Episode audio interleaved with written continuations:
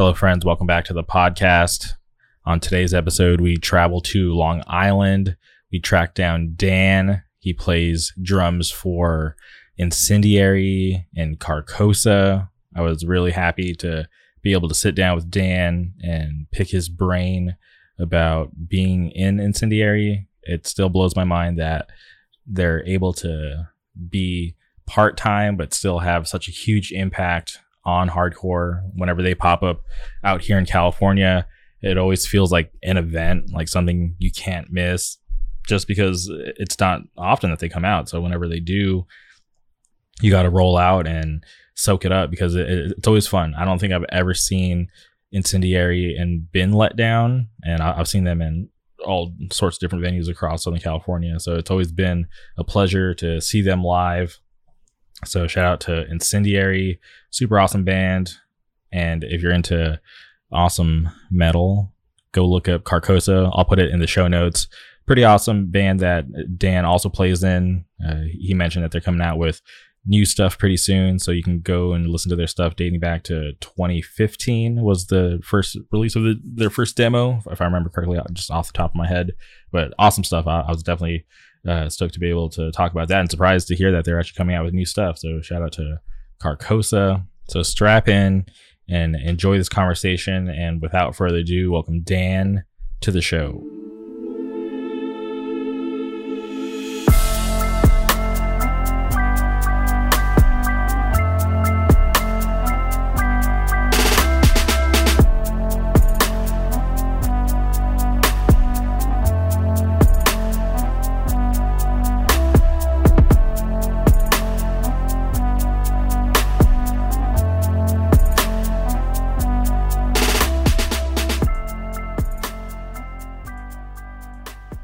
All right, and we're live. Welcome to the podcast, Dan.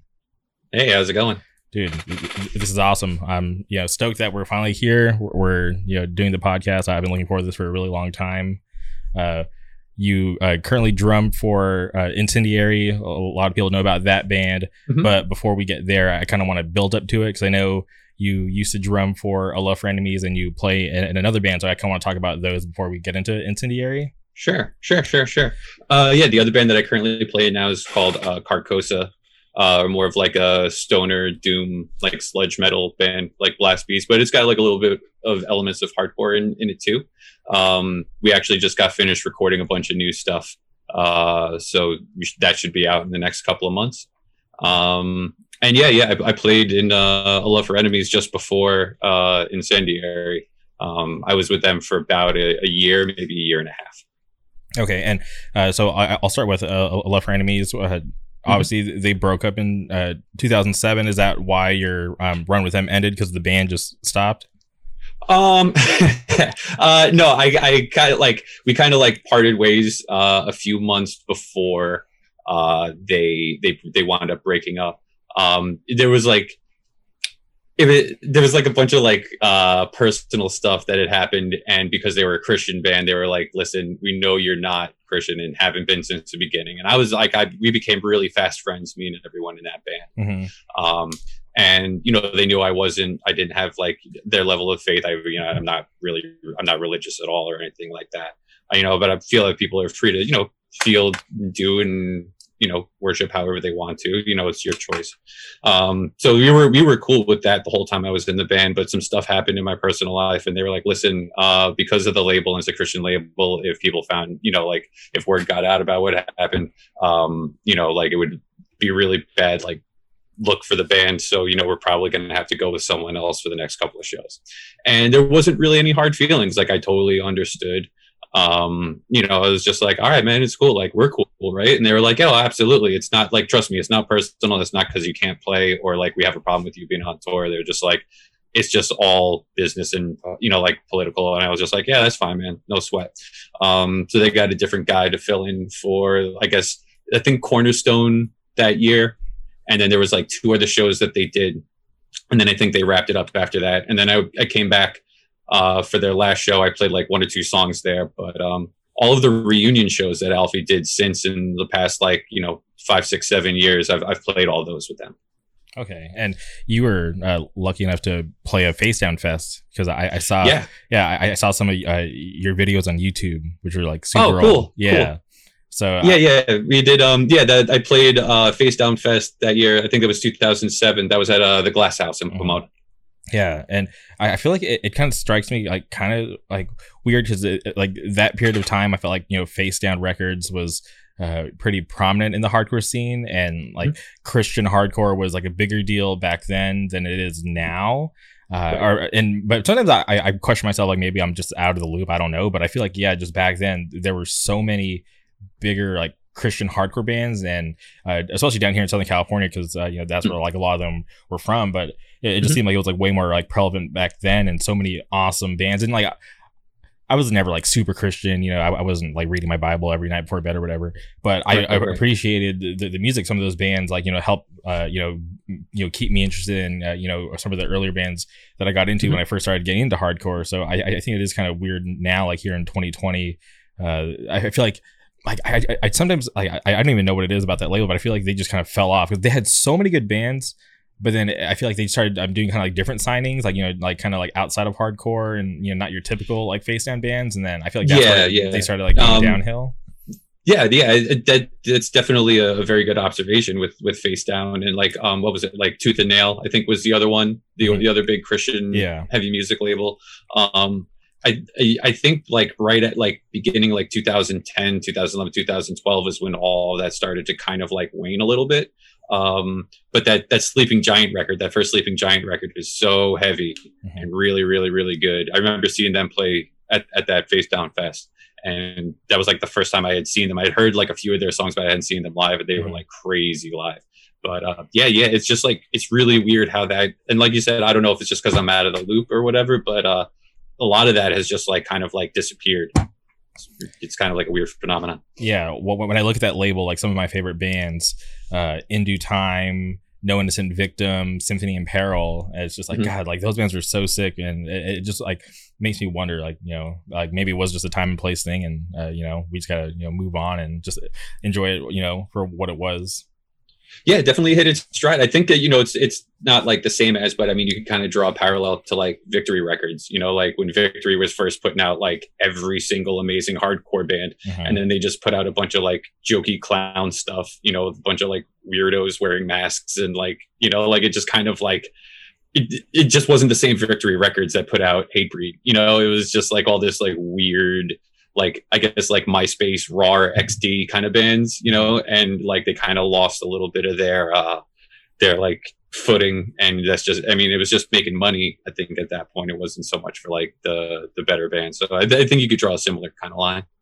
Okay, well, damn. I, I but I, I you know when I found that out that you drummed for A Love for Enemies, I, I thought that was like super sick because uh, you know like I said, Face Down uh, will always like you know hold like a special place in my heart. So it, it's mm-hmm. something cool to be able to talk to somebody who was like you know involved in it back then and like the the heyday of Face Down. Yeah, it was it was it was a really cool time. They um they took me out on my first like big tours that I went on. Before that, I played in like a ton of local bands, and we would play like. Upstate New York, Pennsylvania, New Jersey, like, you know, the, the main tri-state area over here in New England. Uh, but I hadn't really done anything longer than like maybe five or six days. And, um, and I went out like the first couple of tours I did with them. The first one I think was like a week and a half. And then we did two weeks over the winter. We toured with Straight from the Path a lot just because they are from our kind of area on Long Island and they were friends with us. Um, so we, we, we did a bunch of tours with Stray in like two, you know, like around that in that year that I was with them. Um, and then we did a full U S with uh, A Day to Remember, which was like crazy. Yeah, damn. It was, it, yeah, it was just before A Day to Remember blew up. So it was like, like the first like leg of it, we were kind of like headlining. And then like after we played the, like we played a Florida show with them, we played Orlando where they're from, well, they're from Ocala, but Orlando's mm-hmm. close enough. Yeah. Um, and then after that, they were just like headlining every show. And it was like five, six, seven hundred people. It was like insane.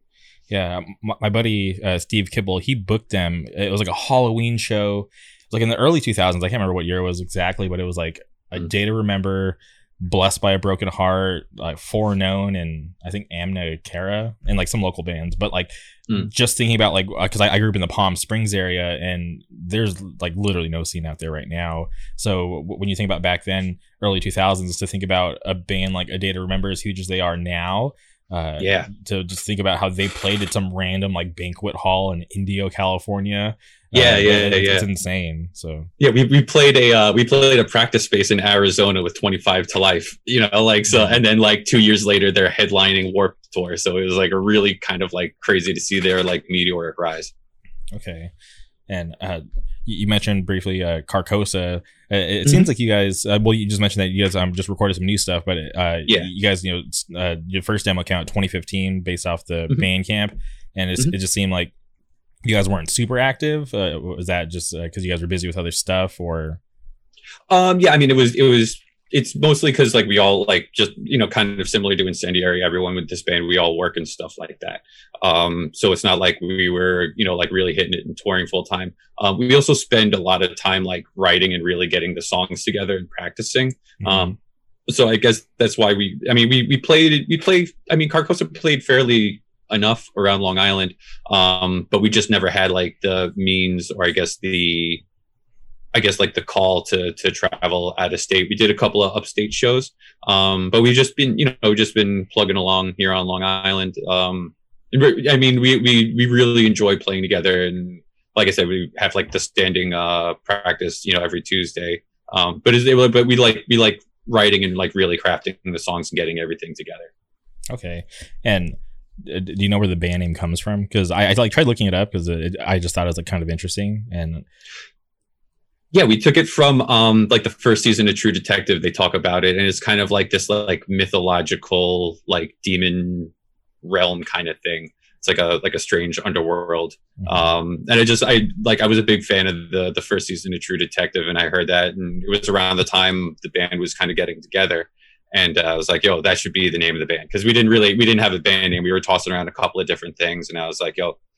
This should be the band name. It's, it's like really, really cool. Like there's a bunch of cool imagery about it, and we can kind of like, you know, lift some stuff from here to there. But I think, I think, you know, it's kind of like this like arcane black magic kind of stuff that kind of like fits the the whole like theme of the band, like musically and lyrically. Okay, hell yeah, that's super awesome. I, uh, you know, I'm happy to know where it comes from. But yeah, dude, yeah. trying to pick a band name, I feel like is like so hard these days, especially back yeah. then. Because um, even now, it's like I feel like like it, it's so hard because so many bands are forming and like every mm-hmm. name's like taken, so you have to try to get like creative with it. Yeah, yeah, I I, usually, I have like a running uh, note in my phone of just like band names that I either think of or like I'll hear something on T V. Like um, I was watching a true like a true crime show. And they were talking to someone who like found the dead body on the side of the road. Mm-hmm. And it just said like, it had like the little like news tagline. It said like the guy's name and then discovered the remains. I'm like, yo, that's a good band name. Discovered the remains. And so I wrote that down and like, I, I just have like this like running list of like, you know, cool band names just in case something happens. Yeah. Just as you start like a new project and you can just kind of tap into that and not have yeah, to stress sure. out about it. Okay. Yeah. Yeah. No one out there take Discover the Remains because that's my freaking band. So if anyone else has a band called Discover the Remains in the next couple of weeks, I'm going to be pissed. Okay. And uh, have you always lived on Long Island? Yeah. Yeah. Okay. Hell yeah. I, I, I always talk about this trip that I had. It was like probably three years ago at this point. Like my buddies and I, we did like an East Coast trip and uh, we went. Uh, to Long Island because my friends are like really into horror, so they wanted to go see like the Amityville Horror House. Yeah, yep, yeah. And I, I was like, I was like, whatever, I'll go. Like, I, I didn't really I know too much about it, and we went mm-hmm. there. So we, we went to the Amityville Horror House, and then we went to like a Dunkin' Donuts, and then we tried like leaving Long Island and got stuck on the expressway. That's like that's all we did, and and I yeah. I feel like. Uh, Like since since I've like started doing the podcast and I've had so many people on from Long Island and just hearing about all the cool things on Long Island, I'm like, damn, I feel like I, I got cheated out of like my, my time there because just doing mm. you know the Dunkin' Donuts, the Amityville Horror House, and then leaving, I'm like, shit, like I, I want to go back to you know to try to experience like more stuff there.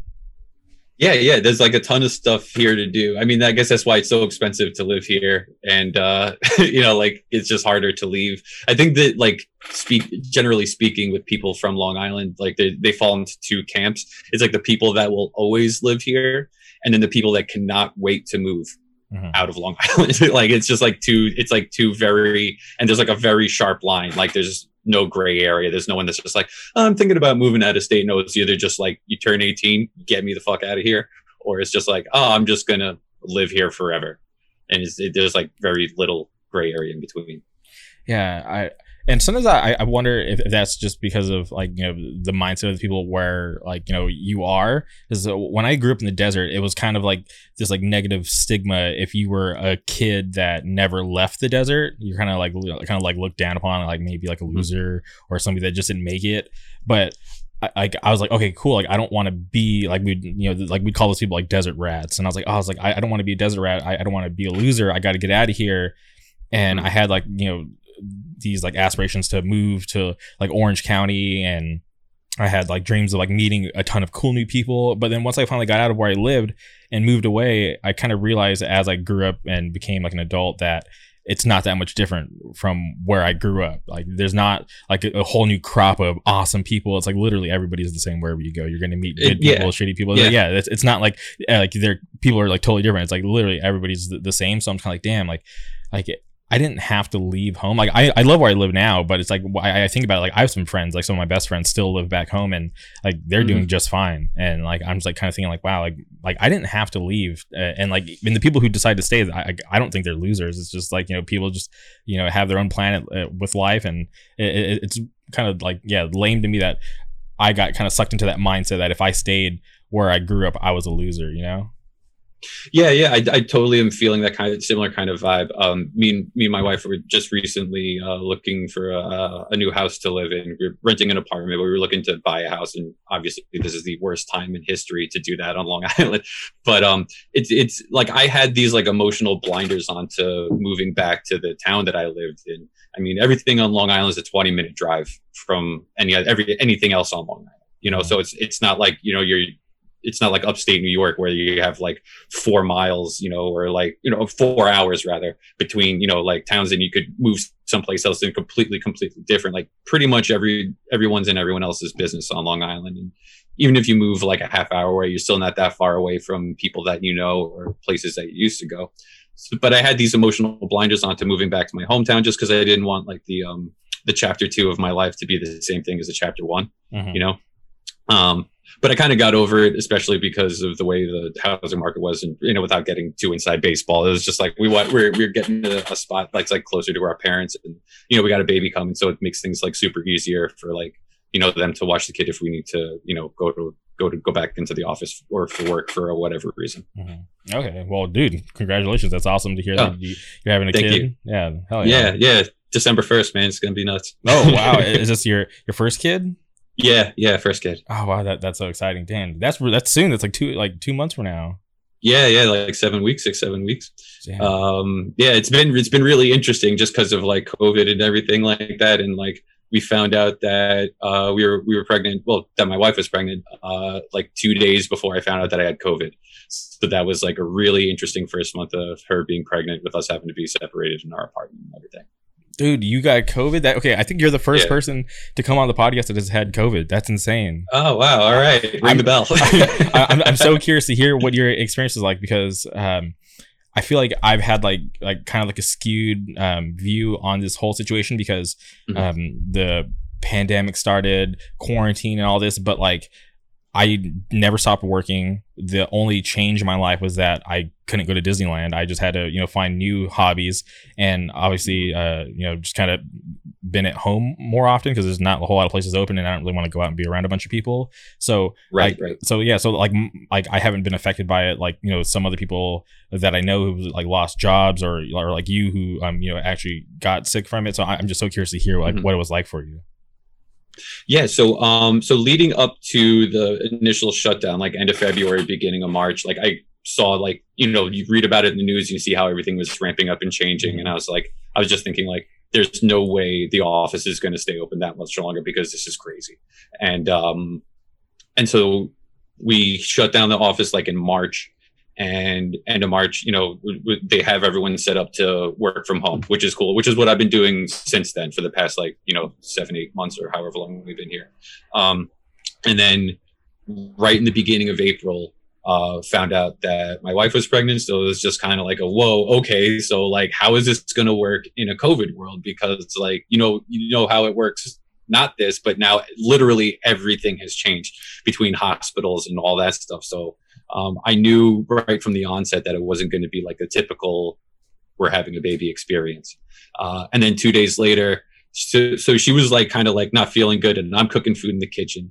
And she says, hey, do you think you could like shut the door to the bedroom? Like the smells are coming in here and it's like really powerful. And I was just like, I, what are you talking about? I don't smell anything. And I was thinking, it's like, oh man, I have stuff in the oven and I should be smelling it and I don't smell anything. And that was right when they were like, oh, if you lose your sense of smell and taste, like that's a pretty good indication that you have it. Um, so I just grabbed a bottle of vinegar and just like inhaled as hard as I could. And I couldn't smell the vinegar.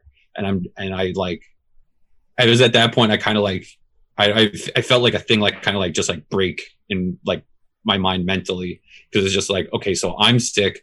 Did I? Because like right before I lost my smell, I was like, we were laying in bed together and we were just like eating grapes, and uh, I was like, did I just get her sick? Now she's pregnant and she's sick. Like, did I just jeopardize the life of the baby that we don't have yet? And like all of that kind of hits you at once in a wave. And I kind of like even forgot, like I might even, there's a, you know, outside chance that I might not even make it through this, or I might be on a ventilator in a hospital. So like I was like first concerned about them. And it was, it was like this really intense wave of like anxiety and panic and fear all at the same time, because, you know, like at that point it was still very new in the timeline of the virus. So we had no idea how things were going to shake out. Um, so I called my doctor, and luckily, like I didn't have really intense symptoms. Um, I was just, I had a running fever of about a hundred for a whole month. And it felt like I was at like five percent battery life all the time, like just really run down, fatigued and tired. Um, I didn't have any respiratory problems. I, I didn't have like a cough or anything like that. It just like my whole body just hurt, and it was just really, really tired. Um, so Like I had our, our apartment is like, like kind of small, but it's like two floors. There's like the downstairs area, which is where our living room is. And then the upstairs area is where like our bedroom, kitchen and bathroom is. So my wife still goes into her office to work.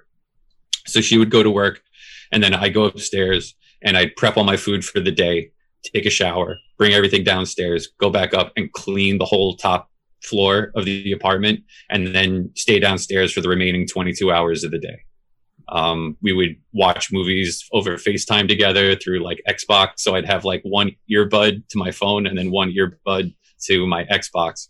Um, like it's like two headphones at the same time, so we could both watch movies together and like still talk. Um, I'd eat dinner on the top of the stairs, you know, like to look into her bedroom, so we could at least eat dinner together and like kind of still have that. But, um, it was just, it was just a lot for the first month. Cause like, you know, first month is the morning sickness, and, you know, she's feeling like shit, and like, I can't do anything about it cause I'm feeling like shit downstairs. And it was, um, you know, I, I talked to a lot of people. I, uh, you know, people were checking on me all the time when they knew that I was sick, which I'm really, really thankful for, having such a good group of, um, support group of friends and, and people that cared about me to check in, not just my family, but like, you know, people who I've, you know, other people who I've played, played music with, and just, just everyone else just reaching out to me was, was a huge, huge thing to help me get through that like first month.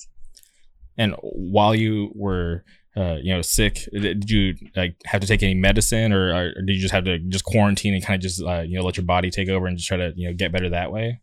Yeah, just quarantine and ride it out. I mean, there wasn't anything that they could give me for it. Um, so they, you know, you just, I just drink a lot of hot liquids, like a lot of citrus stuff. And um, I wound up losing a bunch of weight because, because you can't smell and taste anything. Like you don't have like an appetite as, as you did. Like, you, you know, when you smell your favorite food, you get hungry. It's just like, oh, okay, so well, this is warm and it's going in my mouth and I eat it, you know, and then you, that's it. So like I was just eating not, uh, not as much as I used to, and sleeping a whole lot, and just being even less active than normal during uh during the quarantine, you know. So it was, it was just like um it was it was like it was an experience, and I'm really grateful that I didn't have have it as bad as some people have. um I consider myself pretty lucky to have gotten through it. I mean, with little to no side effects. I mean, just by some of some of my smells and tastes are like messed up now, like garlic, onions and coffee all taste terrible to me, which I hear is the common side effect. So I'm trying to figure that, figure out how to, uh, you know, work on that now with my doctor. But, um, but I, yeah, I'm just really grateful that I made it out all right. So before you realized that you lost your, you know, sense of smell, um, when you're cooking that food and putting that stuff in the oven, like, mm-hmm. did you have it? Could you remember, uh, you know, b- before you realized that you actually had COVID? Yeah, like earlier that day, even, like I remember, you know, like everything was just normal. And then it was kind of like someone turned a switch off. And my like, but I didn't even realize it until she brought something up about the smell. Yeah. And then I realized, I was like, oh, I'm not smelling anything. I have food cooking in the oven. I should be able to smell something. What's going on? And then, like, you know, you just like racing through and you like go, linking back to everything that you know about what's going on with the uh with the virus, and it's just like, oh shit, that's me. And uh it was it was a, it was a trip, man, for real. Yeah, w with my job, I'm like uh I, I have to be around like a bunch of people all day, so uh I I'd carry a, a pack of gum with me, and that would be like part of like my morning routine before I left the house. I would like, you know, mm-hmm. check for my phone, my wallet, and then I would eat a stick of gum. And if I could taste it, I'd be like, all right, cool, I guess I'm okay. And like, I haven't gotten yeah. it yet, because like, I, I'm not going to lie. Like I, like, since I haven't stopped working, I, I like I said, like I've had the, my same job and been around a bunch of people uh, Monday through Friday. I honestly just, I felt like it was a matter of time until I got it. But I, yeah. I as far as I know, I still haven't gotten it. Um, I've got tested, got tested once, but uh, but I've been okay. So it, it's yeah, definitely yeah, it's, it's something crazy to, to to hear about. But but I'm glad you're okay. Yeah, thank you, thank you. And like, it's not like I was just like walking around like licking doorknobs and stuff mm-hmm. like that. You know, like once they were just like, yo, everyone, it's lockdown. Don't leave unless you have to. We weren't leaving, and especially because I knew that, you know, she was pregnant. I, it was like extra, like we're not leaving. So.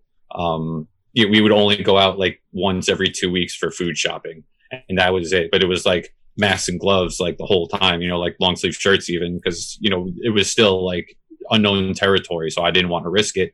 And um, I guess, you know, like no matter how safe you think you are, you know, something still might happen. I guess that's like the moral of the story. And could you pinpoint any time or place where you think you might have gotten it, or is it just no idea? No idea. It, it might have been at one of the times going to the to the supermarket early on. Mm-hmm. Um, but I mean, other than that, we we didn't leave the house. Like it was just it was just to go food shopping, and then everything else, we were just here. We didn't even like see my parents or anything for a long time. Damn, that's crazy. Well, yeah. Well, seriously, I'm like I, I like you know I didn't have any prior knowledge to this, so you bringing it up, it's just like mm-hmm. literally blowing my mind right now. Oh, wow. Yeah. Yeah. Like, and it's a story. And like, I always live like one of the, I guess, main quotes that I kind of try to live by is that uh, interesting stories happen to those who could tell it well. So I'm just, you know, I, I love, I love telling stories and talking to people. So I guess it was just bound to happen to me so I could tell the story about it. Okay. Well, to um, switch gears, uh, obviously yeah. we um, talked briefly about uh, Incendiary. Uh, you, you drum for that band. Can, can you talk mm-hmm. about um, how you, uh, you know, joined the band and um, how that whole thing started for you? Yeah, yeah. Um, I actually didn't know. I knew one guy in the band before I joined, and I had seen them play like once or twice before I was in the band. Um, they had, uh, it was right after I got let go from Alfie. Um, my friend Tom from Straight From the Path, he was just like, oh, there's this band that's looking for a drummer right now. And you know the bass player, uh, Dan Terror, who was our original bass player. Um, he says, you know, Dan, hit up Dan and ask him about it because they're looking for someone. And, you know, it's like, I know you just want to play drums all the time, and they look to be doing some stuff. Um, so I talked to Dan, and their original guitar player, drummer, uh, the original two guitar players and drummer all moved to Boston together, who are also friends of ours from the scene around here. And uh, Brendan was still looking to keep the band going with Dan. So I hopped in, and uh, Rob, our guitar player, came in, and we had a different guitar player before, Brian Audley, uh, this guy, Kevin, um, who wound up leaving, and then Audley joined full time. And then, uh, and then that, and that was it. It was just like off to the races. We, we just kind of clicked right away. And, um, it, because I think we all are around the same age, um, and grew up, you know, in neighboring towns. I think we were just kind of orbiting each other's life for a while, and we just didn't, you know, we just by hook or by crook didn't wind up meeting each other until being in the band. But we've all had similar, I guess, growing up in the Long Island hardcore scene experiences. So that made writing music that we all kind of like gelled with like super easy, because we were pulling from all the same kind of references as far as like songwriting goes. Um, and then, you know, the other thing was that we all were like, Brendan was going to graduate school. I was like working a bunch of different jobs, but I think Rob was just finishing college, or um, was had had a job. So like we knew kind of from the beginning that we weren't going to be like a full time full time touring band, but we were going to try to hit it as hard as we could. And um, and that's kind of just been the, the the mantra since then. I remember the first time I heard of Incendiary, um, one of my old roommates, he showed me this band, and I was surprised because at the time he was one of those hardcore kids who uh, was like kind of jaded and was kind of mm. like not too hyped on hardcore at the moment. And um, so for him to reach out to me and be like, hey, you got to check out this new band. They're going to be like big, just like, you got to trust me. So I'm like, all right, like this is like, you know, strange coming from you, especially at this point in time. So I'll definitely check them out. And uh, uh it was uh, Incendiary. So I, I checked you guys out. I was like, damn, this band's crazy. So like he put me oh, on to you. you guys. And uh, I, it was always uh, strange to me how uh, I, to me, you guys always felt like a big band, even like before I even like, you know, saw you guys, just like, you know, just off hearing like the first record, I was like, damn, this band sounds crazy. Like, I, I can't wait to see them. And then, mm. you know, obviously it gets to the point where I, I get to see you like a couple times throughout the year whenever you guys, you know, make it out to California. Yeah. And uh, yeah, and just being a fan, like, you know, over the years till now, um, somehow uh, you guys have managed to just become like a huge band, even though you are part-time, which I think is like really rare because I can't think of any other band right now that's doing it like that. That's a part-time band, but has like such an impact on like, you know, hardcore in general, not just like, you know, your local scene out there in Long Island, but, you know, right. just like the entire scene. So it, it's something like a, a, a trip to me that you guys are able to to make that kind of impact. Yeah. It, and, you know, like, trust me, like I am absolutely blown away at everything that we get to do, because on paper we shouldn't be doing any of it, um you know, because especially where we're coming where we came from, it was just like the bigger bands that were doing stuff were the bands that were just in in the van playing shows on tour like seven months out of the year, and we knew we wouldn't be able to do that.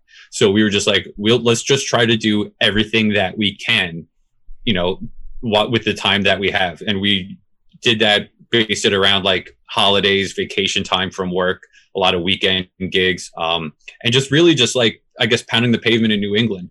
Um, Anchors Up in Boston was this uh, like kind of like a notable venue that was up there. And and we, you know, we we just played up there a lot. Um, a lot of people in New Jersey put us on a lot, um, you know, going down to, to Baltimore and playing there, Virginia Beach. So it was just like whatever we could make in a weekend, like play like Jersey on Friday, and then, you know, uh, like somewhere else, going down to Maryland on a Saturday, and then, you know, back up on Sunday. And we just, you know, lather, rinse, repeat. You know, you just do that as many times as you can and hope people start caring about you. And I think, you know, the, the Crusade would, you know, did, did okay. And then that, that year that we did the three splits with uh, Unrestrained, Suburban, and Suburban Scum, I think that was really what kind of like put us over with people. Um, And it, it, I think it's just like people just started digging the songs, and it was just like totally lucky. And then, um, you know, then we just like, we're just like, hey, do you want to go to Europe? Okay, let's just go. And we messaged uh, this band Iceberg over there, and we were just like, hey, we're going to come over. Do you want to do some shows with us? And they were like, yeah. And like, when I say that, like, not just that, you know, those Europe things, but early on in the career of the band, I mean, we played some real stinkers, you know, like like ten people paid, or like not even the other bands were there, you know. So it, there was a lot of that before it got to, you know, playing uh you know playing that L A show that we did at the beginning of the year where it was like eleven hundred people, you know, at, at a headliner. So there was a lot of ground between that and the way it is now, but uh I'm absolutely thankful and grateful that we've had the opportunity to do that kind of stuff.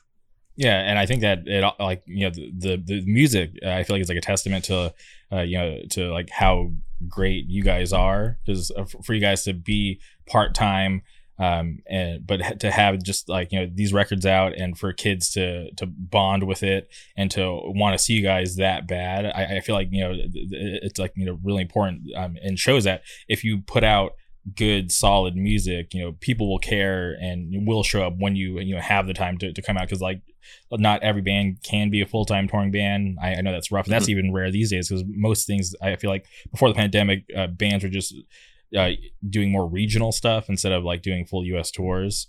So mm-hmm. so I I think, yeah, when when uh, you know, uh, you, you take a look at um in Incendiary's catalog, I feel like uh, that's a big part of, on why or and how you guys are able to, you know, have such an impact on, you know, with being like, you know, quote unquote part-time band. Mm-hmm. Yeah, it, it's just um it's like just like the songs resonating with people, I think is what is what gets them, you know, it's gets people like interested in seeing us.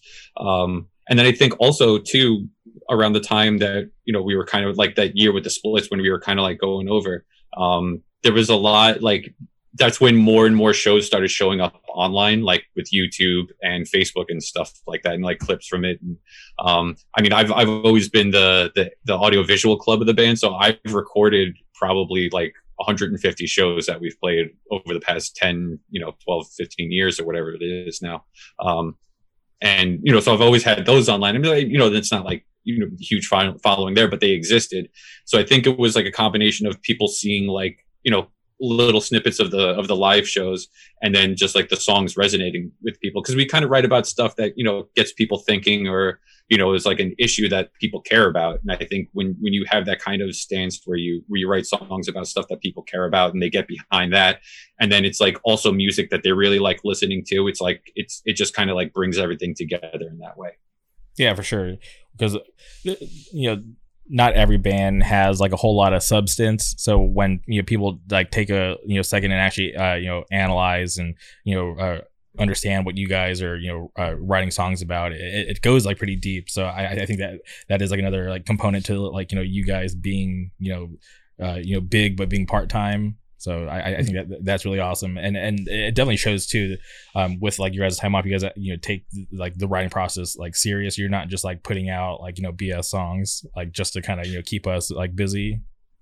Yeah, yeah. Like we I, we've never had that kind of felt that kind of time crunch where it's just like, oh, it's been it's been you know, a year and a half since we put out a record. We got to put out something else now. Um, we kind of just do it when we feel that it's time to do it. You know, I think that it's been, it, it's usually about every three or four years we, we try to put, you know, we try to put out something. Um, and that, and that's worked out well for us. You know, I, th- I, I don't think that we needed to, to cram so much material, you know, out there just to have it out there. I think, I think it's just, for us, it, it worked out better to have more, I guess, like refined or, or like finely tuned songs than just to have like thirty, you know, like ten different full lengths that people can't remember like which song was off which record.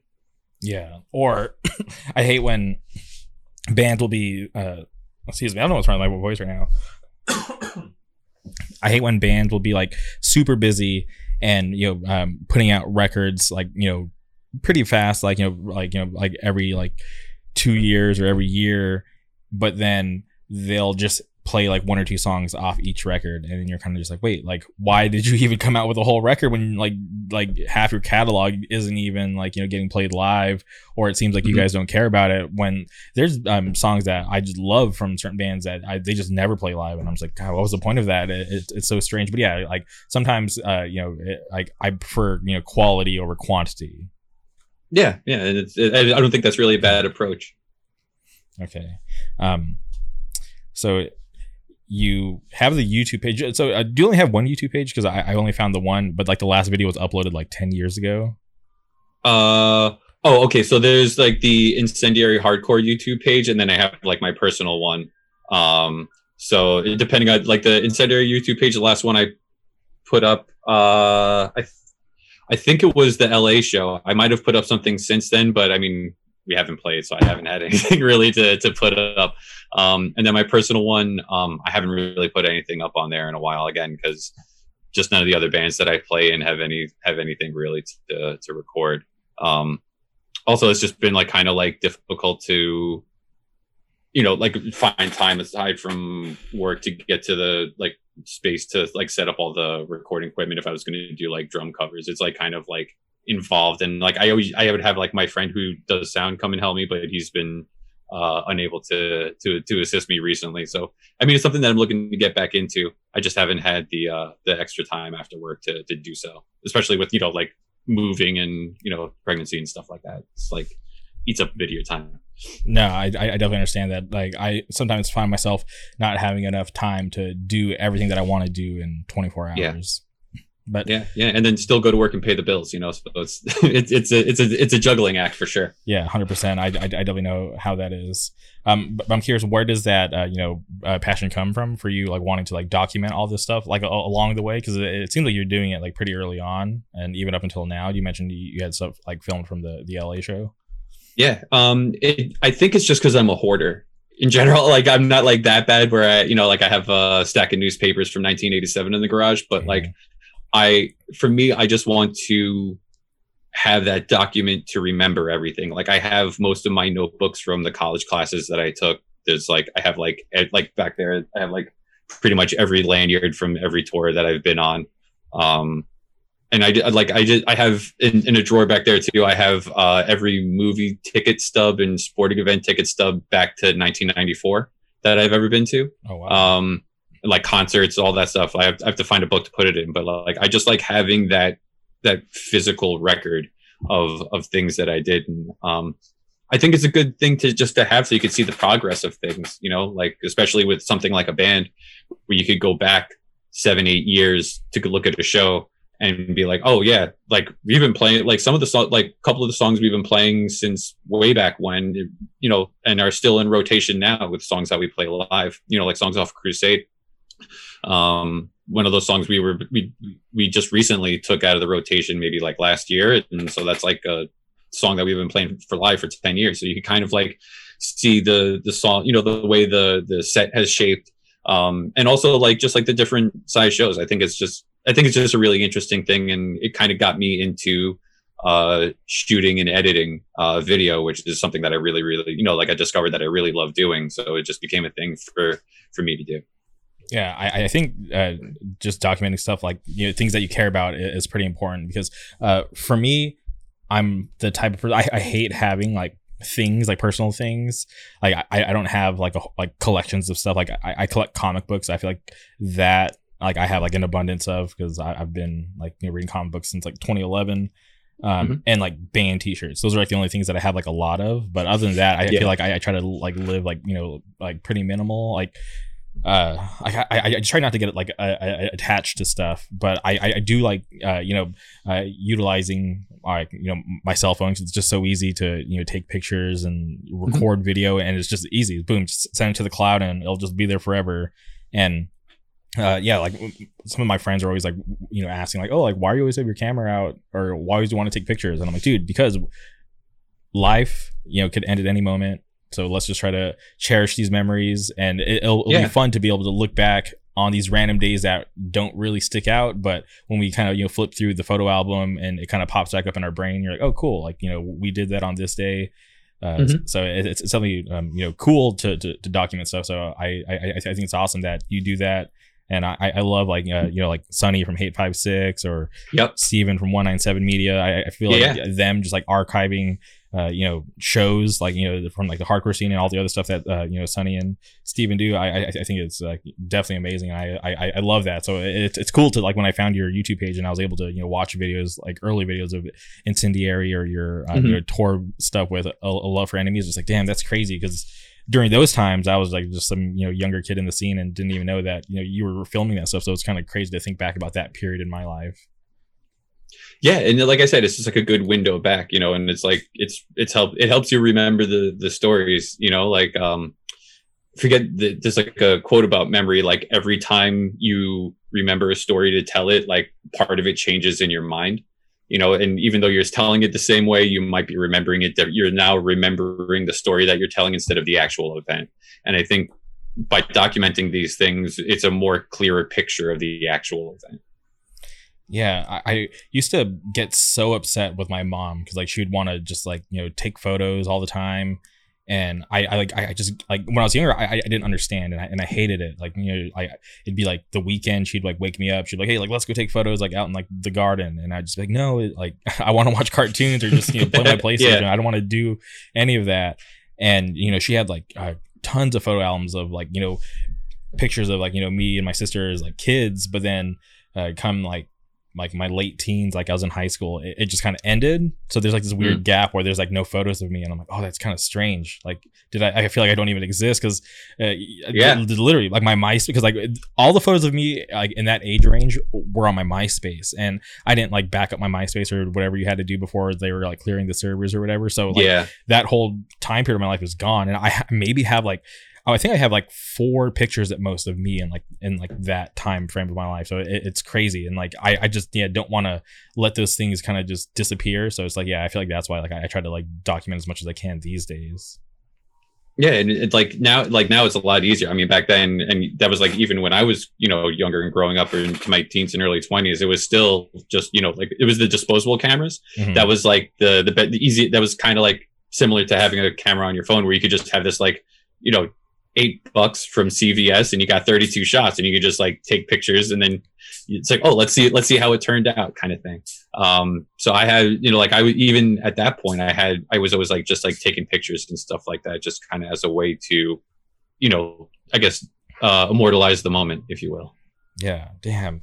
I uh, I, I follow this YouTuber. Uh, his name is David Dobrik, and he created this like second account called like. Uh, Uh, David's Disposable or Disposables David, I can't remember, but um, it, it was mm. it was all pictures um from like his disposable cameras. So like that's all he would do, is he would just like, you know, go out and buy disposables and uh, take pictures and post them on Instagram. And I was like, oh, like that's kind of cool, because that's like, you know, like old school. Uh, it's not yeah. like, you know, no filters or anything. It's just straight up just a just a photo. So I remember I I bought like two disposable cameras, and I went and got them developed, but I forgot to pick them up because I I I, I I dropped them off, and then I moved. And I totally forgot about um, those uh, cameras. And I remember I went back to try to go pick them up, but they said I was gone for so long that they just thought I was I wasn't coming. So they just trashed oh, my photos. That sucks. Yeah, and I was like, damn it! Like I I wonder like how cool those photos came out, because I, I it was like it was two days. It was like a weekend. Me and my friends, we went to Universal Studios, and then the next day we went to Disneyland. So like it was like mm-hmm. one camera was for Universal, the other was for Disney. And it's like, yeah, like that, that stuff's gone. So I was like, damn it, that sucks. But I, I definitely ah, want to try sucks. it again, because I, I think disposable cameras, like th- that stuff's just fun, you know, because it, it definitely does. Yeah. Like it's like old school stuff. So for sure, for sure. To kind of bring it full circle, like that, that month long Alfie tour that we did, I bought like ten disposable cameras. And, uh, and then by the time we got like, we're hitting Florida, I was like through seven of them. I'm like, this is going to be really expensive if I have to buy this many. Cause like, it was just like a week into like three weeks of tour. Mm-hmm. I was like, maybe I should just buy a digital camera. So we went to Walmart and I bought a digital camera, and I took like nine hundred pictures, but it was, it's like, it, I, I have all of them on my computer, and it's like, you know, like the first time in Arizona and a bunch of like wind farms in the middle of, you know, Utah, and like, and so like it's pictures that I could go through and be like, yeah, no, I remember, I remember what we did on that day. Oh, that's us in Roswell, New Mexico. I remember stopping at that diner, you know, and like talking to that lady about aliens. It's like, it's like, it's, it's just like a way to kind of like, you know, pull those, pull those threads from, from history. Yeah. So I, I, I think it's really important, and it's fun to, to, to be able to, you know, have the opportunity to be able to, you know, uh, look back at those times in your life. So I, love it, and I I think it's cool that you're into that. Yeah, man, for sure. Okay, so it's been like three years since uh, you know, Thousand Mile Stare came out. Uh, have you guys written any new songs, or are there talks? Is there anything you can speak on if there is going to be a new record from Incendiary? Uh, yeah, um, me and um Audley, the guitar, one of the guitar players, have been writing some stuff. We have about four songs, like ninety percent of the way done. Um, really, really happy with the way things are coming out. And, you know, it's like at our normal writing pace where we don't, you know, we don't put like too much pressure on ourselves. We kind of just like, let, you know, let it happen.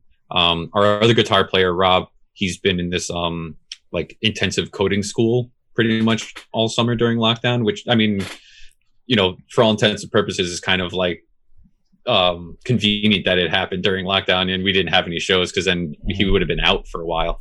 Um, But so we, I, he hasn't been, you know, we we haven't seen him uh, at practice or like writing and stuff. So it's just been me and Audley, the guitar player, just kind of like putting together the framework for these for these couple of songs. But um, everything that we have so far feels really, really good. And um, not sure if we're gonna aim for, you know, like a like a seven inch or like a one side of like a picture disc twelve inch, or like try to put out a foot, another full length. We'll uh, we'll see what happens. But right now we got four, and um, I'm sure we'll have a few more, you know, in the next couple of months or whatever.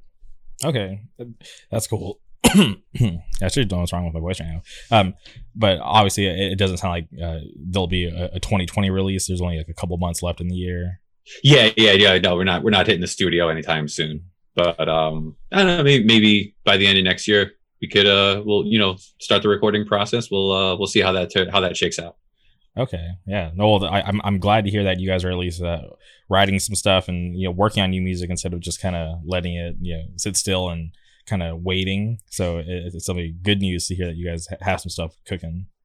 Yeah, yeah, yeah. And like I said, it's like all it's all it's all the stuff so far. Like, really liking it a lot. So uh, hopefully we just keep up the pace. You know, we've had a pretty good uh, pace as far as writing goes, and it's just it's just it's like natural. It's not like like I said, it's not that like kind of like force that's just like you have to put out a record next year. It's just like, yeah, you know, we'll write a bunch of stuff, and when we're ready to go, we're ready to go. Okay. Uh kind of want to ask you about your experience on No Jumper. yeah, yeah, yeah. Because sure. um and I'm I, I'm a fan of No Jumper. I, I watch the, the the weekly show every Tuesday, so I was like, holy shit, this is like, you know, I'm um, obviously uh you know, he had um, you guys on because, um, you know, he's friends with you guys. And I was like, oh, cool. This is like, you know, um, like my world's kind of crossing over. I'm like, you know, yeah. ha- having somebody on who's uh, been on No Jumper. So I, I think that's really cool. So um, I-, I was just curious, like, what your experience was like. Oh, it was great. I mean, like, you know, Adam Adam's been a friend of ours for a very, very long time. He lived with Brendan in uh, Brooklyn, um, kind of like right around when we were when I first joined the band back then. Um And so it was just like we'd go to Brendan's to hang out or play a show, and he'd be there hanging out. And he was, you know, we've just been friends with him for a very long time. And then, like, all of a sudden, like overnight, he was like interviewing rappers and like had a store in Melrose. And it was like, holy shit, dude, this dude like took off. Um, so I think it was like not this last time when we played uh, Sound and Fury. It was two years before, I think. He was just like, yo, come do the show. It was like, yeah, we'll come do the show. Um, and we just went and hung out and smoked a ton of weed and bullshitted with uh, with Adam for like two hours, and then like uh, he came he came to the show and hung out. And after the interview, we you know like hung around a bunch of B M X dudes in the, the back of the shop, and you know just like kicked it. You know, it was just like old times.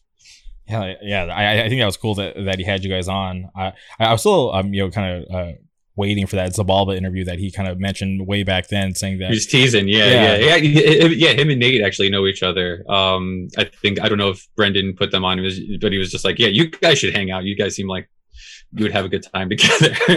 yeah, but um, yeah, I, I guess uh, eventually you might get back to that, uh, like interviewing like bands, you know, aside from rappers. I think there was like one or two other bands that he had he had done, um, aside from us, but I don't think he's done any recently.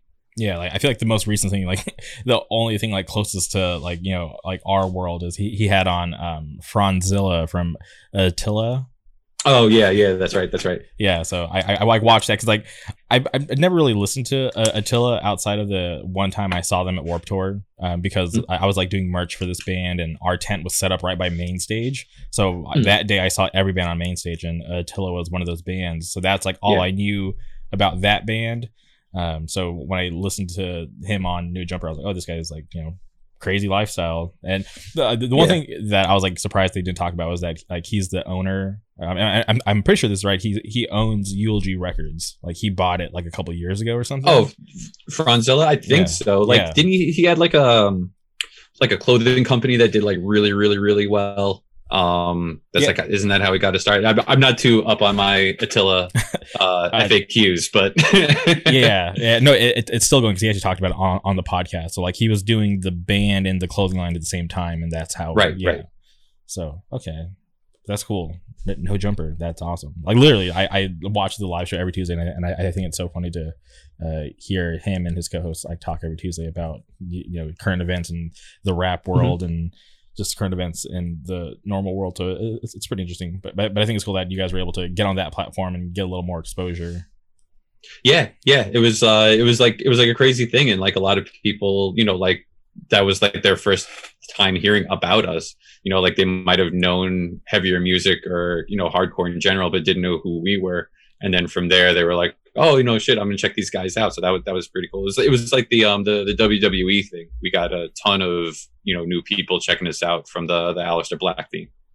Okay, I, I was gonna um get there, but it was cool because um you know I, I watch like the No Jumper vlogs or whatever, but it was cool um t- to see the vlog from your guys' show, and mm. I was like, this is so funny because I was like, okay, normally I'd be watching this kind of footage from like you know.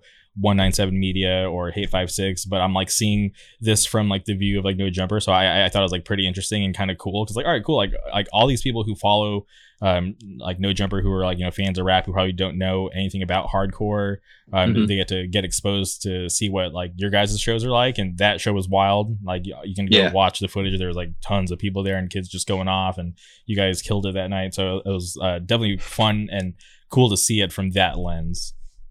Yeah, Adam's like a old school hardcore kid from like New Hampshire, uh, Massachusetts. I think he used to hang out with like uh, like Ramallah and like Since the Flood and stuff like that, like those like Boston uh, hardcore bands. I think, I don't know if he toured with a couple of those bands, just like hanging out, or you knew them. He actually he interviewed uh, White Trash Rob yes. from uh, on, okay. on on the podcast, which I think was a great interview. It was uh, it was it was good to like hear them talking about like the, the you know like just. progression of hardcore in New England, you know, and like from people who were like there as it was happening. Mm-hmm. Yeah, especially during that time, because like I, I love Ramallah. Uh, I, I think Blood for Blood's like so sick. So to, to hear White Trash Rob to, you know, go on there and speak with Adam and just hear like him talk about hardcore, I, I thought it was like super mm-hmm. awesome. Yeah, yeah, and I, Adam does a great job as an interviewer, you know, like um. So it was, it was like, it was like them going back and forth, because White Trash Rob's got the podcast too. So like, it was good to, you know, like their their back and forth, I think, went really well on that episode. Okay, and I mean, you mentioned the whole uh, W W E thing. Can you talk about what your experience was like, or, or like, were you a fan of wrestling growing up? Yeah, yeah. I mean, how could you not be? Like, I, I, I'm, I'm thirty-eight, so I grew up, you know, like in the eighties, early nineties, like the, like the, I guess like the, the Hulk Hogan, Ultimate Warrior, Macho Man era of okay. wrestling, uh, like the Superstars era. And like, that was like, that was like my shit. Me and my younger brother, like we loved watching W W F all the time.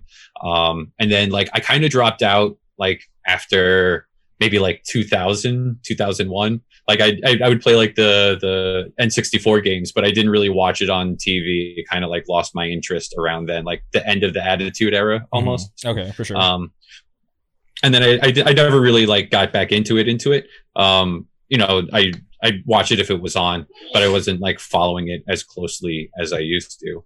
Um, and a friend of ours, uh, one of the the C F Os, the guys who would, used to write the theme songs for the the W W E. And they were like, oh, we got a new guy coming up, and I think Brendan's vocals would go really good on on this track. Um, so, you know, we, you, they ran it by, and, you know, Triple H gave it the uh, the green light, and it was it was huge. Brendan got to perform at like the the Brooklyn house show that they did at um, you know, at that that spot over there. I, I it was like the Raw after WrestleMania. It was like a huge deal, and uh, it was like.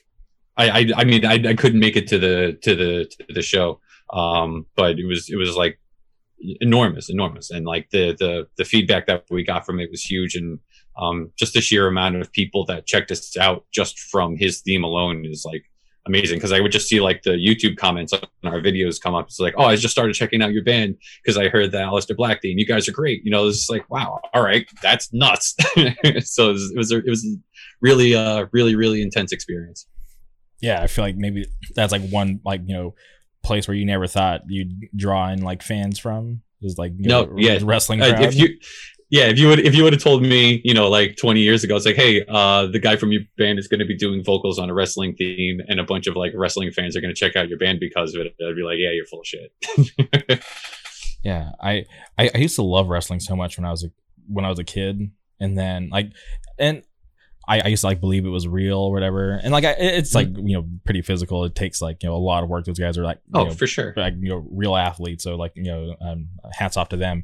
But I, I remember when I was a kid, I, I I loved it so much, and I feel like I dropped off like right after like the Attitude Era. Like once like I feel like once John Cena and like that whole new crop started coming in, that's when I kind of like fell off. And I would just, yeah. I, I feel like I, like I went from like loving it to just being like a casual fan. So yeah, yeah, yeah. I th- also, also around that time, they kind of like pulled the curtain back, where like your average wrestling fan like knew that it was scripted and knew there were writers, mm-hmm. as opposed to like your average wrestling fan being like, "Oh, those two guys really hate each other," you know. Like, so I think once that kind of like dynamic shift happened in the fandom, um, is kind of like when it, like it changed for me. Um, I also got into E C W a lot. So like that was at around the same time. So I was just like, oh, this rules, because they got tables and like kendo sticks. So I'm gonna fuck with this. Yeah, there's like way more blood and just like they would just do crazier stuff. Like I, I used to love like Rob Van Dam. It was like saying, oh hell yeah, Mister It, Monday Night Man. Rob Van Dam, Sabu, and like the the Dudleys were like my favorite teams. Like that that whole and like Tommy Dreamer and Sandman, like mm-hmm. th- those guys when they used to just beat the shit out of each other for like an entire episode. That was like that was my shit.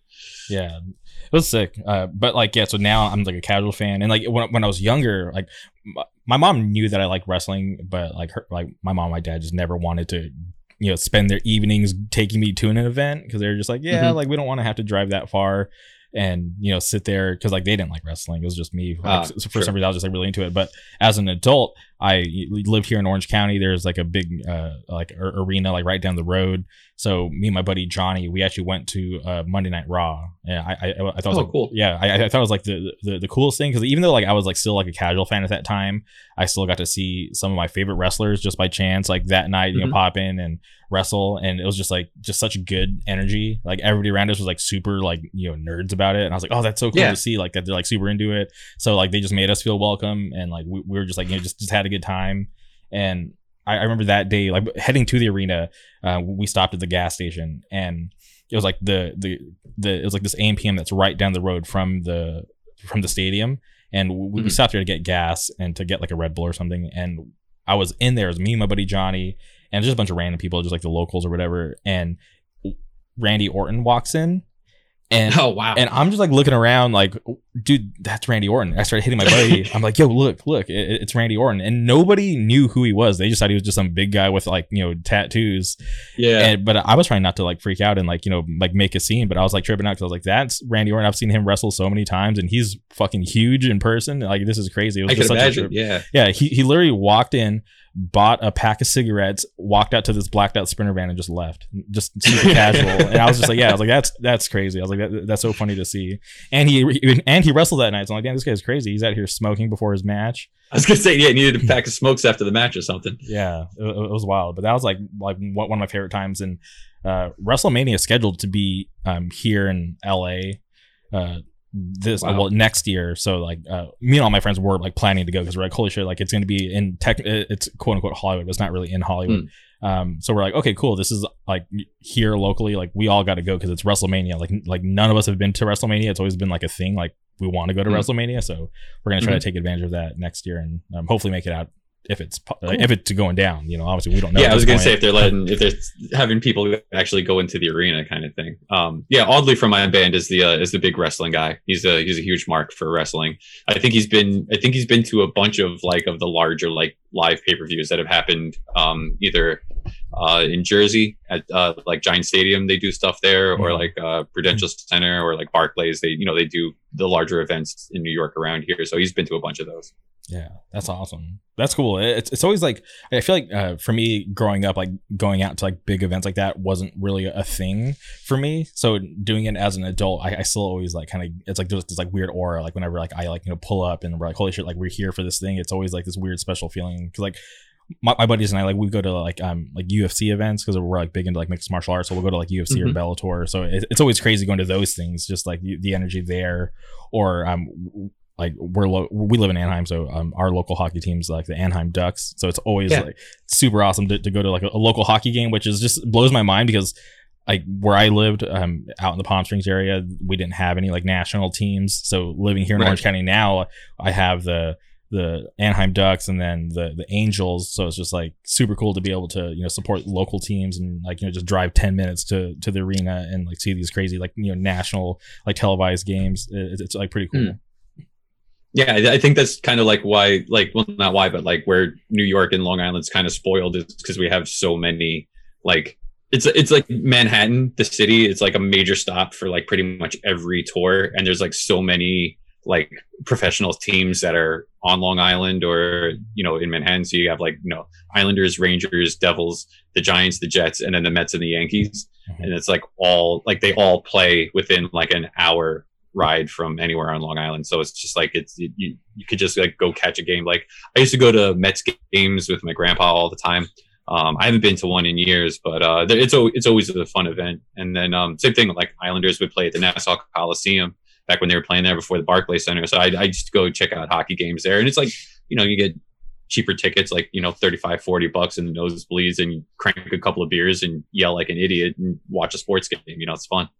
Yeah, I love the the arena right here down the road. It's called the Honda Center, and it it's built like it's not it's not like crazy big, but it's built in a way where like there's not a bad seat in the house. So even if you are mm-hmm. in like the nosebleeds, quote unquote, like you can literally still see everything fine. Because like I've been in the nosebleeds for like uh you know hockey games for uh for you know like different like concerts or whatever. So and I've still been able to see everything like no problem. So I. Mm. So it's cool to, because I've been, you know, I've like, you know, I've been on like the like the floor for stuff too. So it's like, yeah, so yeah. I, I kind of seen it from like all different like aspects. So like, I just love that place because yeah, just the way that's built. Like yeah, like no matter where you are, you're still able to see everything and have a good time.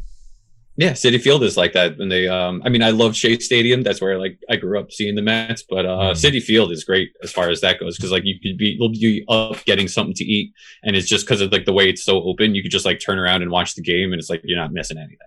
Yeah. Oh yeah, that's sick. I've been uh, staring at this poster that's behind you.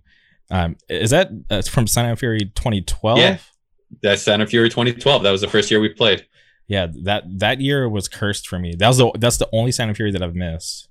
Oh really? Yeah, and it, wow. I it's so fun. I, I I'm trying to remember what exactly ha- happened, but I I had this dispute with like my roommate. I think I might have gotten off work later than I had anticipated, and he didn't want to wait for me to go, so he just oh that's lame. Yeah, so he just took off, and like we were living um here in Orange County, so to get to where the fest was, it wasn't like that far of, of, of a drive, but I was like, dude, like we're supposed to go there together, like it's supposed to be like you know like our you know our you know. our summer thing, our, our friends, we all were gonna like you know caravan up, and I was like, why do I was like, you can't just wait like however long. It might have been like an, a couple hours, I can't remember, but he was mad and just left me. So I was like, fuck you, uh, and I, I didn't go. I, I ended up just seeing some like D J at some local theater, which was like not that fun. But damn, so like yeah, so I whenever I see that that, that poster, I'm like I, I get six out to me. I'm like, damn it, that's the year that I missed. And there was like so many good bands. Like uh, you guys played that year. I think Basement played that year.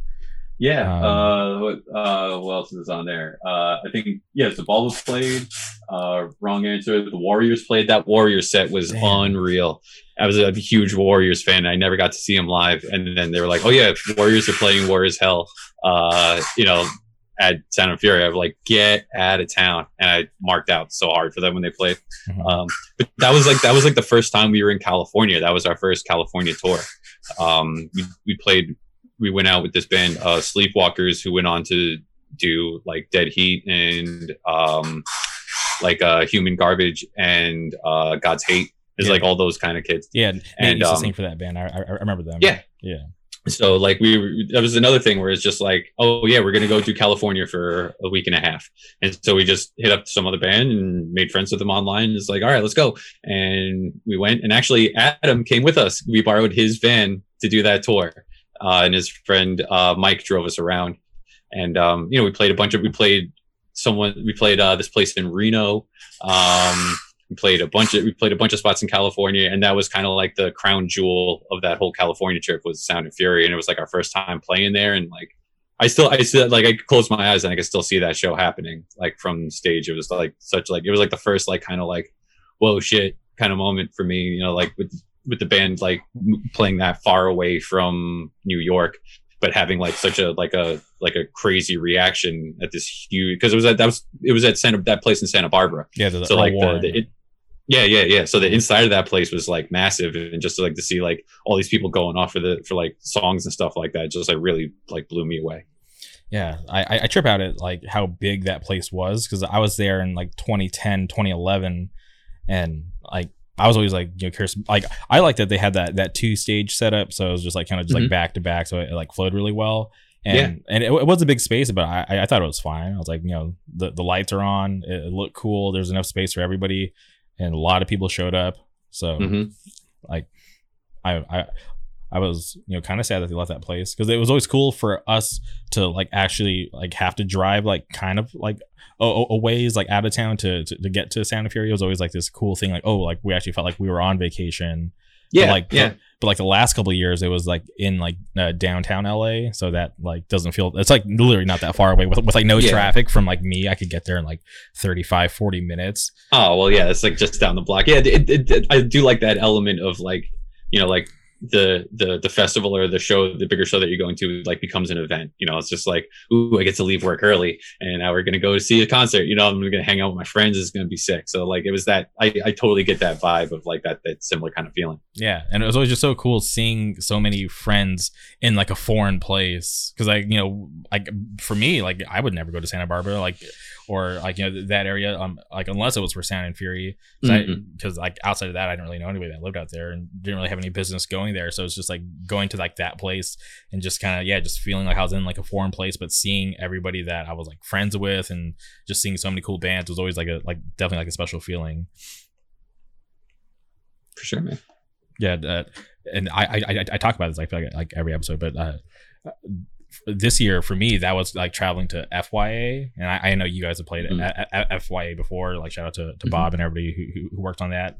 Um, so it's just like, yeah, just getting to be able to travel out to Florida to go to like a festival. It was like, yeah, I think it was like the, that was like the first like fest, like outside of California that I, I like traveled like super far for. So it was like, you know, pretty interesting to be able to do that and like have a good time. Makes me want to like, like do it more and go check out other fests. Yeah. Yeah. It, and like, you know, like the same thing with us. Like, I mean, we get, you know, asked to do like stuff and it's just like, um, We try we try to spread it out so that we're playing places that we haven't played before. Um, a couple of years ago, we did the Rumble in Chicago, and that was like one of our first times playing there. Um, we had played there on a Life and Death tour, but um, we it, it had been like five or so years between that first time that we played Chicago and then when we played the Rumble, I think in twenty eighteen. Um, so like we we, we try to, you know, still keep it fresh with like the places that we're going to. So we're not playing like the same things all the time, but places like Florida, like California, um, you know, and even like abroad, like England, are places that we usually try to hit. We would, we would usually try to hit at least once a year. Mm-hmm. Have you guys ever played Canada?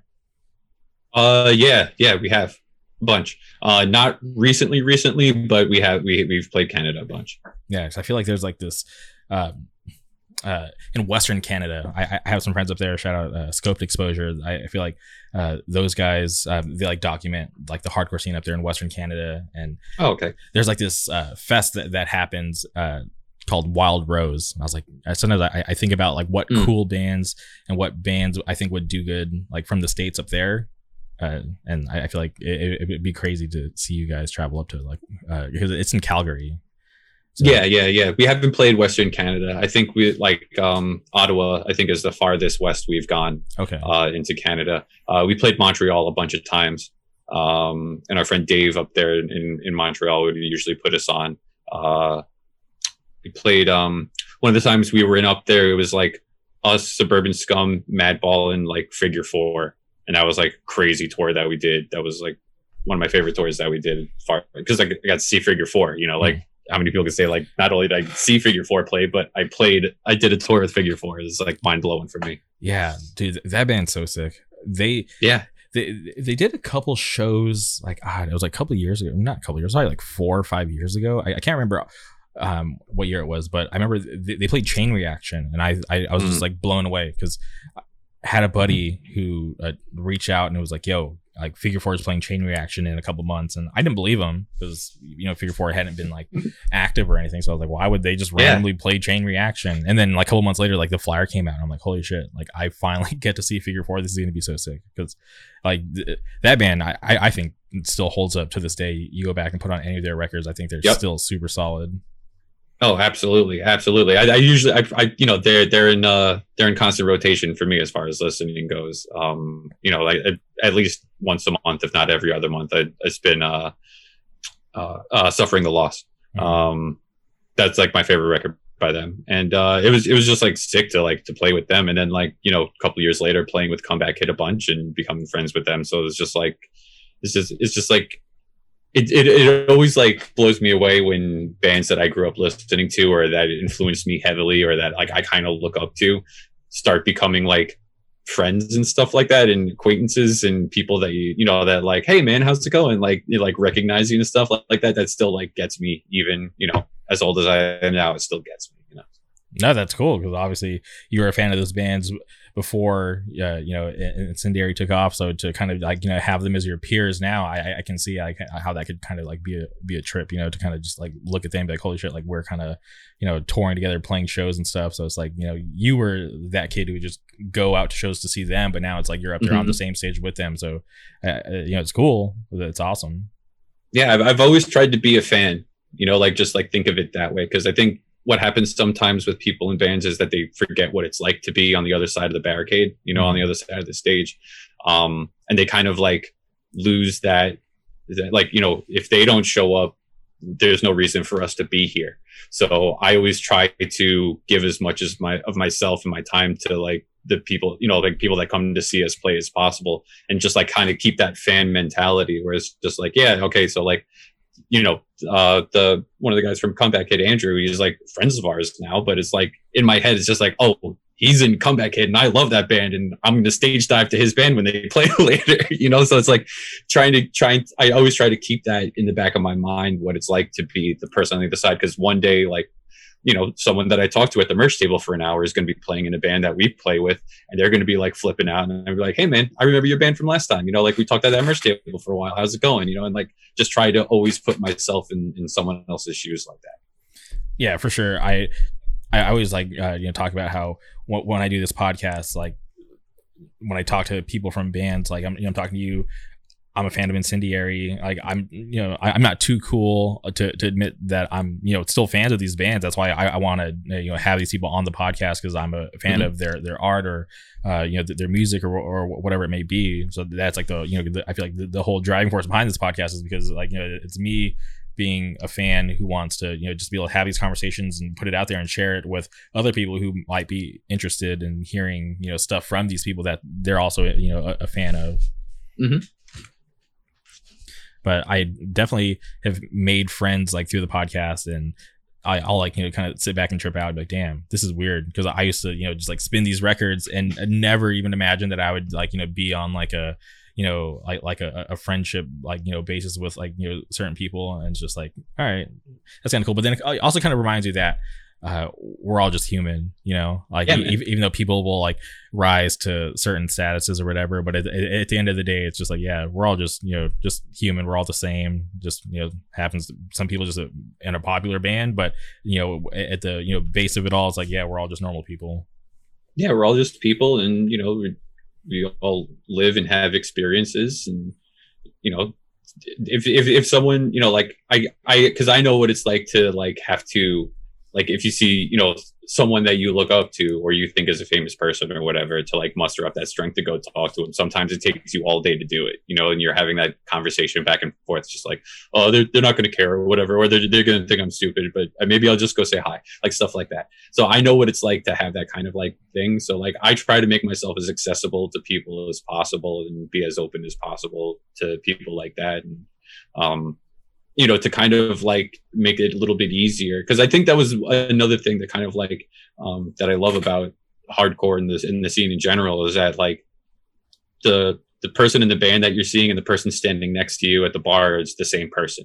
You know, there's, there's the, that barrier between, I guess, like the, the, like the star in quotes and just like a regular person. It's very, very shallow. It's not like, you know, like, oh, Ozzy Osbourne's over there and there's no way you're going to be able to talk to him because he's like mobbed or whatever, you know, mm-hmm. but like, oh, you know, like there's, you know, like Nate from Converge is just hanging out over there, and like, I'm going to talk to him for a little bit and most likely he'll talk to me, you know, like, it's like, there's that kind of like that collapsing of that wall, that barrier, I think is, is what really like resonated with me um, when I was first getting into hardcore. And, you know, I hope it's like something that people recognize about the scene and like keeps them into it. Yeah, for me, doing this podcast and uh, just kind of, I, I always uh, felt weird about using, um, you know, my connections, quote unquote, to, to get people on the podcast. I was, I always like feel weird if I had to go through somebody to get to somebody. But mm. but I, I kind of just got over that at some point. I was like, all right, maybe like I have to start utilizing that, because some people just don't check their D Ms or don't check their email. And it's not that they're right. ignoring me or don't want to talk to me. It's just that they just really never saw my, you know, initial message or email or whatever. So it's just like um, once I started doing that and, and becoming more comfortable with that, and then like, you know, kind of just like, you know, I started kind of like building this network, and, you know, people kind of like starting to know me for for doing this and hearing about the podcast and starting to see it more because like more people are on it and posting about it. Um, it, it it is like people in hardcore are super accessible, like people that I never imagined would even want to give me the time of day. It's just like, oh, cool. Like they're actually down to talk. That's awesome. So it's just like, yeah, it's true. Like in hardcore, um, people are, you know, pretty accessible and um, you know, not that far out of reach. If you really think about it, like some people may seem like they're like super far out of reach and um, might seem like, you know, really far away from you, but it's like, no, like it's like not that far, not that difficult to get a hold of somebody. Sure. And like, you know, like you said with the podcast, the more that you do it and the more people that you have on, the more people know about it and the easier it'll be to get other people on, you know?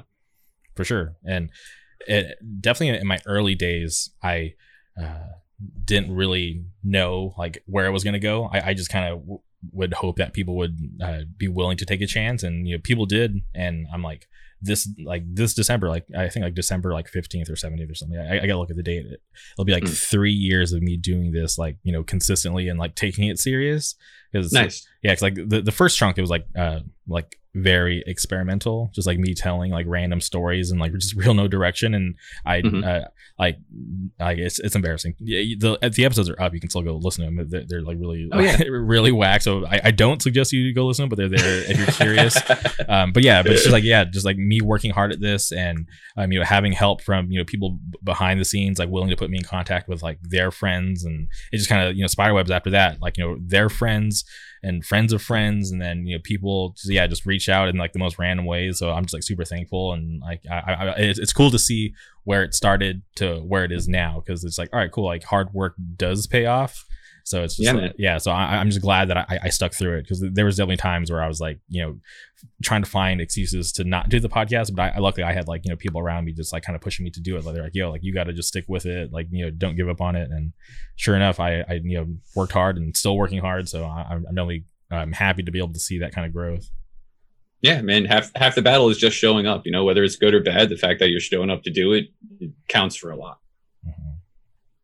So twenty twenty has been a weird year obviously yeah. You mentioned that you have a A, a, a baby coming, um, you know, on the way in, in, in December. Uh, mm-hmm. Like outside of like work, do you have anything else going on to like keep you preoccupied? Do you have any other bands you're working on outside of uh, Incendiary and Carcosa? Um, pretty much just them two. Uh, like once a month, I have a standing appointment to play uh, nineties top forty pop hit cover songs with my brother and a bunch of our friends from from my old town. Um, we got about like twenty songs under our belt and it's all like you know like Third Eye Blind, Weezer, Muse, um Billy Joel, just like just like stuff you know like radio stuff that mm-hmm. we all like grew up listening to and it's fun man. um I I I love playing covers. Like my hardcore retirement plan was to be in a in a bar band you know that plays for three hours a night and just play Bon Jovi twenty times and oh, get paid seven hundred dollars. So like that's, that's, like, that's like just take dude, that just, yeah you're having fun just jamming out fuck it. Oh, it's, it's it's my dream gig man, it's so it's so much fun. So like um so I've been doing that on and then uh writing with uh Incendiary and, and Carcosa um and then uh yeah I, I mean not not other than that not too not too much else, just like working and uh just trying to you know find a new place to live has been occupied most of my most of my year you know this uh this this year since uh you know finding out the, about the baby and stuff like that. But it's it's been fun, it's been a it's been a very adventurous year, a lot of stories.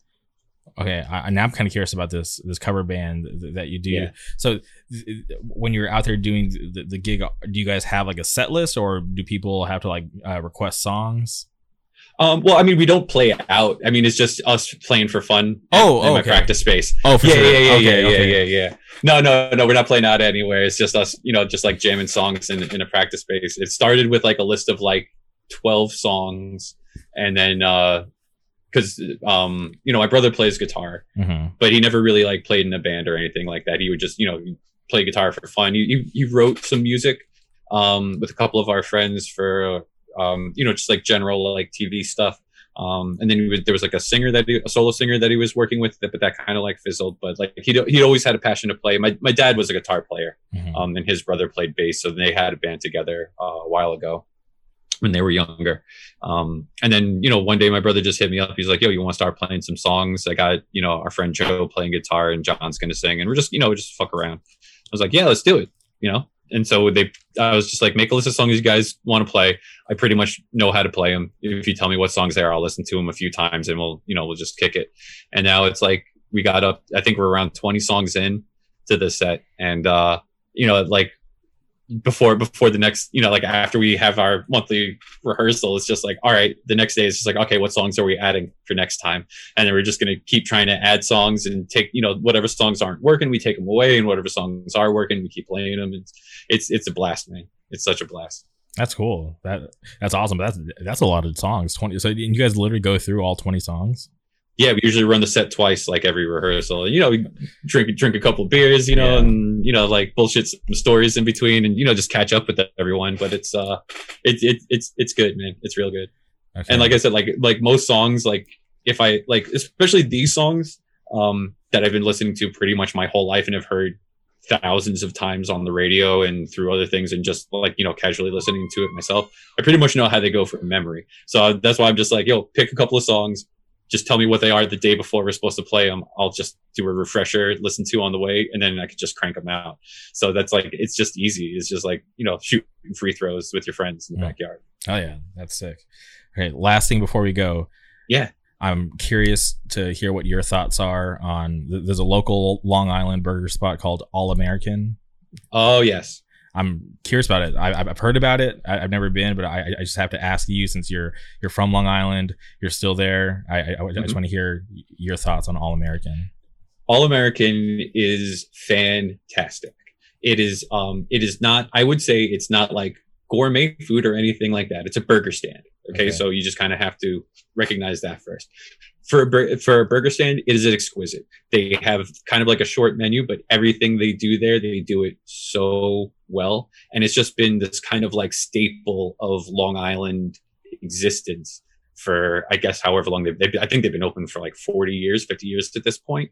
Um, it's on the South Shore, which is where all the good beaches are. And in the summer, the place is slammed from open to close. Like you, sometimes you just can't even get in, but like they just, like I said, they make like hamburgers, cheeseburger, double hamburger, double cheeseburger. They do hot dogs, knish, and like French fries, and that's it. And it's just like, you pick one of those seven things and then you just wait, and then it comes out, and it is so good. It is beyond good. Wow. Damn. Yeah. They, they need to hire you, because you just sold that really well. That's, that's, that's awesome. I'm, I'm really glad to hear that.